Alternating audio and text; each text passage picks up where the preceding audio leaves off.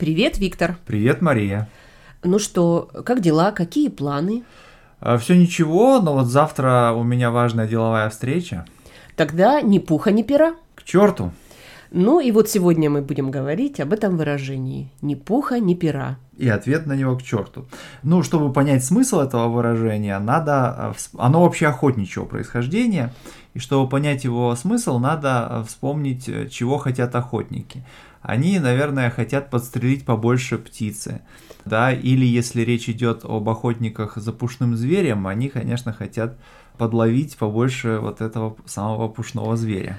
Значит, смотри, получается, птица – это перо, Мгм. а пушной зверь – это пух. Пух. Значит, логично пожелать охотнику побольше пуха и побольше пера.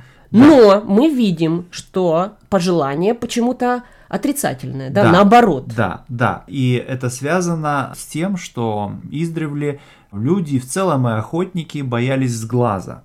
Ну, что значит сглазить? Сглазить – это значит посмотреть на то, что делает другой человек, каким-то таким ревнивым, недобрым, завистливым, Злым. злым, может быть, даже так, э, взглядом.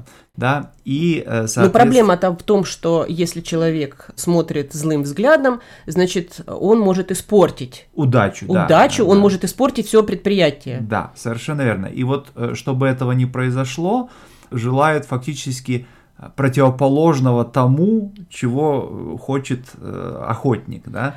А есть еще другое объяснение.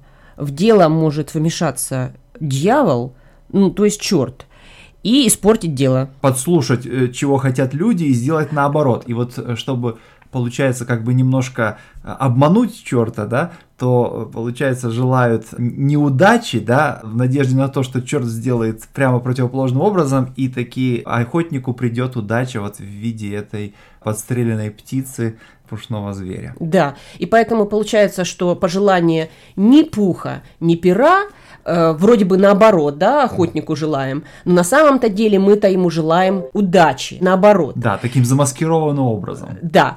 Ну, а теперь, конечно, мы это используем не только значит, в охотничьем случае, но и вообще в жизни. Это такое бытовое выражение. Да, и довольно часто его э, используют, например, э, когда студент идет на экзамен, или человеку предстоит какое-то соревнование или важное испытание. Да. Да. Ну, То есть особенно там, где кроме подготовки есть еще момент удачи, то есть момент какого-то шанса, чтобы выпал хороший билет, удачный вопрос на экзамене.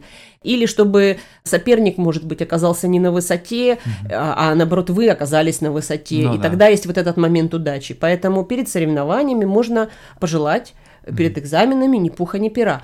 Но я хотела сказать, что не все этим пользуются. Это не значит, что это прямо повсеместно. Ну, для того, чтобы правильно отреагировать, Да. нужно обязательно послать это отрицательное выражение к черту, иначе оно сработает Да. э, по-настоящему. Да, совершенно верно. Ну что, ни пуха, ни пера? К черту.